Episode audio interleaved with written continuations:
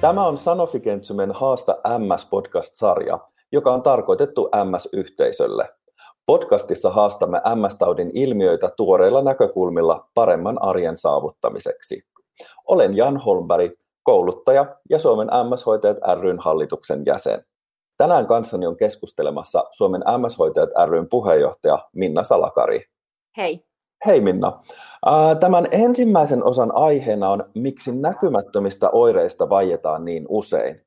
Mitä mieltä sä oot Minna tästä aiheesta? Hyvä kysymys. Näkymättömistä oireista saatetaan vaieta muun muassa siksi, että MS-tautiin sairastava saattaa kokea niistä oireistaan häpeää. Oireja on myös vaikea ottaa puheeksi niin läheisten kuin ammattilaistenkin kanssa. Osa näistä näkymättömistä oireista on hyvinkin intiimejä ja ne koetaan siksi noloiksi. Joskus sairastunut saattaa kokea, että on itse aiheuttanut ne oireensa, jotka ilmenee aaltoilevasti ja ajoittain myös epämääräisesti. Tällöin niiden puheeksotto on vaikeaa. Toi on varmaan ihan totta, mitä sä just sanoit. No, mitä muuta se sairastunut saattaisi pohtia? Varmaan hyvinkin paljon erilaisia asioita siihen sairauteen ja niihin oireisiin liittyen, mutta erityisesti aika moni sairastunut niin kuin pohtii sitä, että miltä he näyttävät toisten silmissä, mitä muut ajattelevat siitä sairaudesta ja sen oireista. Herkästi pohditaan myös, että miltä mä näytän ulkopuolisten silmissä. MS-tauti halutaan usein salata työnantajalta tai opiskeluyhteisöltä, joskus ihan myös perheeltä. Ja tämä sairaus aiheuttaa vaihtelevia ja arkeen eri tavoin vaikuttavia oireita, niin sairastunut voi myös ajatella, ettei halua kertoa siitä tilanteesta ulkopuolisille. Sen taustalla saattaa taas olla sitten työn menettämisen tai leimautumisen pelko. Sä puhuit tuossa aikaisemmin intiimeistä vaivoista, jotka nolostuttaa ihmisiä, joilla on MS-tauti. Mitä tällaiset vaivat sun mielestä on? No intiimit vaivat on yleensä semmoisia, mistä ei, ei kukaan, ei niin sairastunut kuin ihan tervekkään puhu julkisesti. Et niitä on yleensä erittämiseen liittyvät vaivat, ulostamiseen, virtsaamiseen liittyvät vaivat ja sitten seksuaaliterveyteen liittyvät vaivat. Ne on ne varmaan ne kaikkein intiimimmät oireet, mitä tähän MS-tautiin liittyy mistä vaietaan. Lisäksi tietenkin ää, voimakas uupumus ja kognitiiviset eli tiedolliset puutteet tai haasteet saattaa tuntua niin intiimeiltä, että niiden pelätään vaikuttavan siihen työ- ja toimintakykyyn ja sitä kautta sitten työn menettämisen pelkoon. Joo, toi on kyllä totta. Noi on aika rankkoja aiheita lähteä avautumaan, varsinkin jos ajattelee jotain työpaikkaa tai, tai jotain tällaista ympäristöä, missä on vähän tuntemattomampia ihmisiä. Mutta hei, sitten mulla on toinen kysymys. Näkyvätkö näkymättömät oireet aluksi ihmiselle itsellekään? Tämäkin on tosi hyvä kysymys ja tätä ollaan paljon pohdittu ammattilaisten kesken. Ja näkymättömät oireethan on sananmukaisesti näkymättömiä, niin sairastunut ei itsekään niitä välttämättä aina ymmärrä tai osaa linkittää niitä siihen MS-tautiin. Oireet pysyy piilossa myös siis sairastuneet itseltään varsin pitkäänkin. Erityisen haastavaa on havaita niitä kognitiivisia eli tiedollisia oireita, esimerkiksi muistin oppimisen tai ajatteluun liittyviä haasteita – usein se onkin läheinen se ensimmäinen, joka sitten havaitsee nämä sairastuneen oireet. Myös fatiikki, eli voimakas uupumus, saattaa ensin salakavalasti hiiviskellä paikalle, mutta sitten loppumatkan se suorastaan rymistelee. Tämä oire havaitaan usein vasta, kun se aiheuttaa selkeitä haasteita työ- ja toimintakyvyssä. Tai sairastunut on kykenemätön esimerkiksi työhön tai aiempaan harrastustoimintaan. Ja vaikka MS-tautiin sairastunut ymmärtäisi tämän oireensa kuuluvan MS-tautiin ja sen näkymättömäksi oireeksi, saattaa läheiset ja työyhteisö ajatella sen kielivän laiskuudesta tai saamattomuudesta. Tai voisiko tämän oireen kokija olla vaikka vakavasti masentunut. Sitten on ne intiimioireet, joista jo puhuttiinkin, seksuaalisuuteen, virtsaamiseen ja ulostamiseen liittyviä ongelmia – niin niitä voidaan herkästi ainakin siinä sairastumisen alkuaikoina ajatella johtuvan esimerkiksi työkiireistä, stressistä, masennuksesta tai ihan väsymyksestä. Tiedätkö, mä ajattelen, että sairaanhoitajana on tosiaan mielenkiintoista olla osa sitä ammattilaisten joukkoa, joka voi tehdä näkymättömät oireet potilaalle näkyväksi. Ja se tiedon ja MS-taudista sen oireista voi olla isokin järkytys, joka vaatii alussa sopeutumista – mutta se voi olla myös helpotus, kun oudot asiat saa vihdoin nimen ja käsiteltävän muodon. Sen vuoksi MS-taudin näkymättömästikin oireista on tärkeää ihan yleisesti puhua. Mitä mieltä sä oot, Minna, tästä tällaisesta yleisestä tiedon jakamisesta ihan kaikille? Olen ehdottomasti sun kanssa samaa mieltä siitä, että mitä enemmän me annetaan tietoa, niin sitä, sitä varmemmin me saadaan sitä tietoa menemään myös perille. Eli näkymättömistä oireista vaietaan ja, ja tavoitteenahan olisi, että niistä ei vaiettaisi.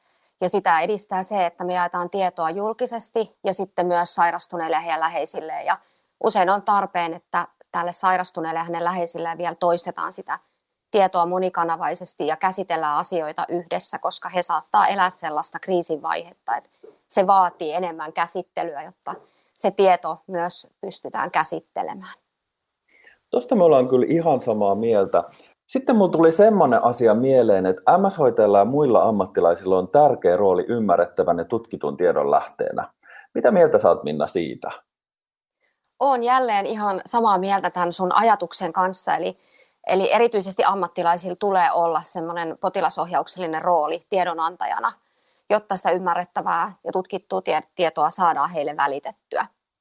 Koska yksi syy näkymättömistä oireista vaikenemiseen saattaa olla se, että sitä tietoa, tukea ja toivoa ei ole säännöllisesti tarjolla. Sairastunut ei ole ehkä saanut kattavaa ja ymmärrettävää tietoa omasta tilanteesta ja siihen liittyvistä tekijöistä. Ammattilaisen tärkein tehtävä potilasohjauksessa mun mielestä on antaa luotettavaa näyttöön perustuvaa tietoa potilaalle. Hei Minna, mun täytyy tässä kohtaa ehkä keskeytän sut, mutta mitä tarkoittaa näyttöön perustuva tieto? Jos kertoisit vähän, avaisit sitä niille, jotka ei tiedä sitä käsitettä. Joo, näyttöön perustuvuus tarkoittaa sitä, että meillä on kyseessä hyvää tutkittua tietoa, ehkä vertaisarvioitua tietoa, sellaista asiantuntijoiden kirjoittamaa ja hyvissä lehdissä tai julkaisuissa tai verkkosivuilla julkaistua tietoa, joka ei, ei ole esimerkiksi keskustelupalstatietoa tai kokemustietoa, vaan se perustuu vahvaan näyttöön, eli sen takana on paljon jo tehtyä tutkimusta. Okei, kiitos. Jatka vaan, ole hyvä. Joo, mutta ammattilainen on tämän näyttöön perustuvan tiedon ammattilainen tai pitää olla sen ammattilainen. Eli hänellä tulee olla valmiudet kohdata MS-tautiin sairastunut hyvinkin kokonaisvaltaisesti.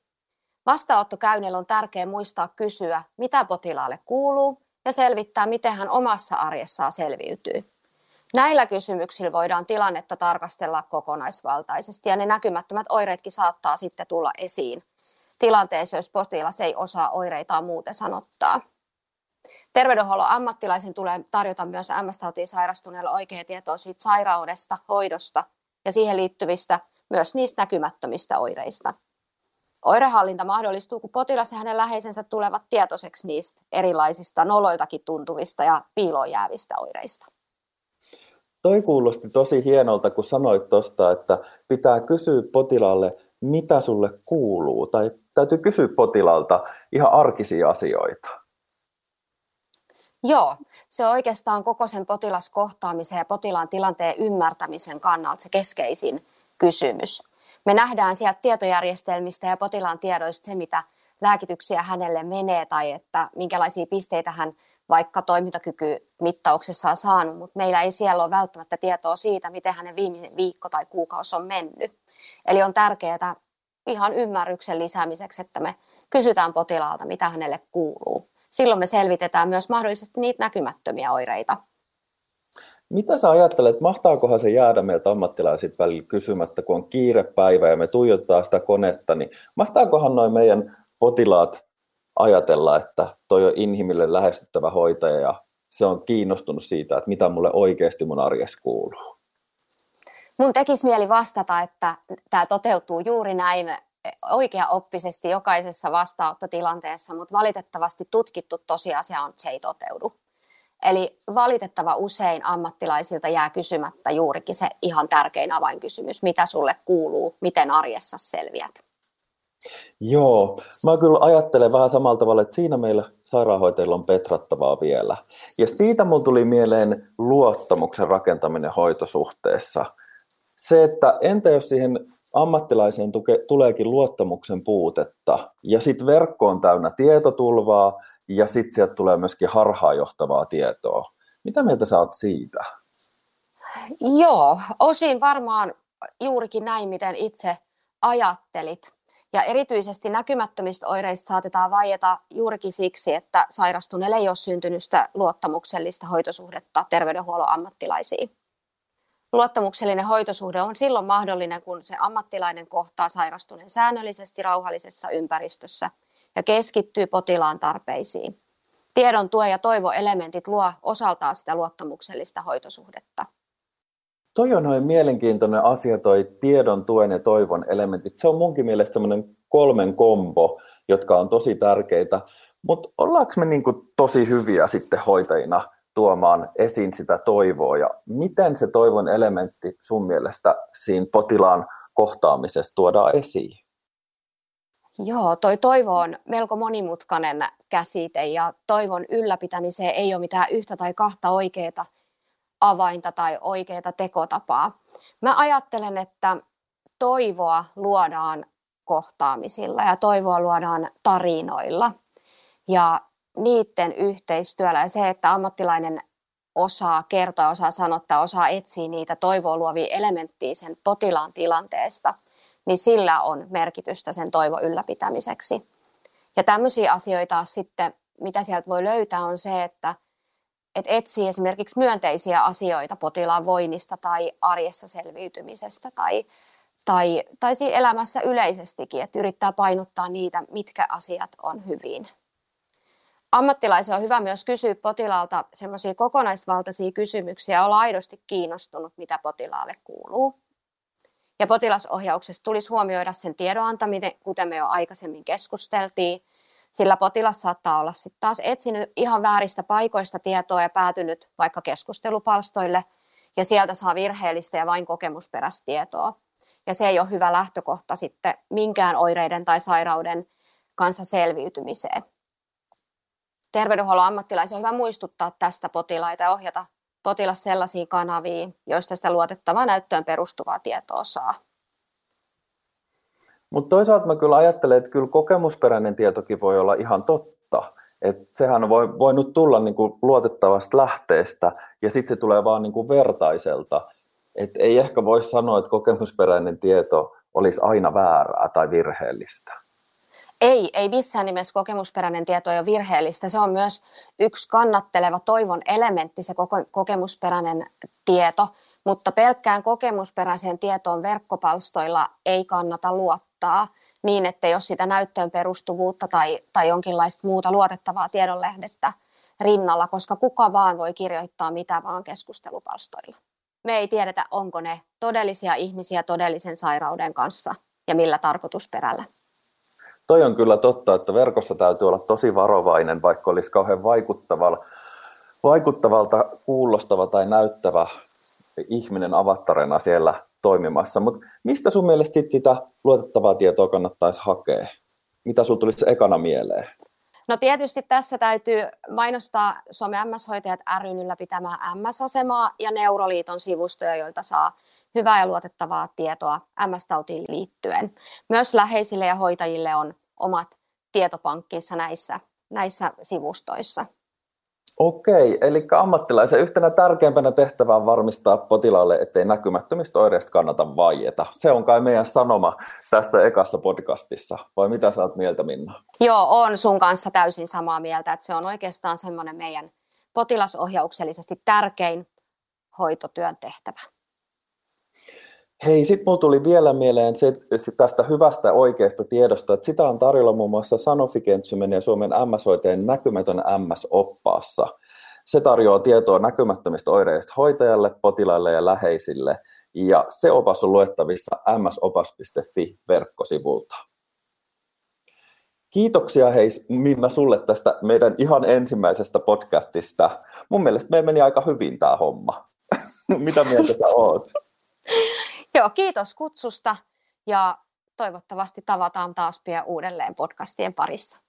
Näin tehdään. Kuuntelit siis Haasta MS-podcast-sarjaa. Sarjan seuraavassa osassa käsittelemme Minnan kanssa mielenkiintoista kysymystä. Ymmärtävätkö hoitajatkaan aina näkymättömiä oireita?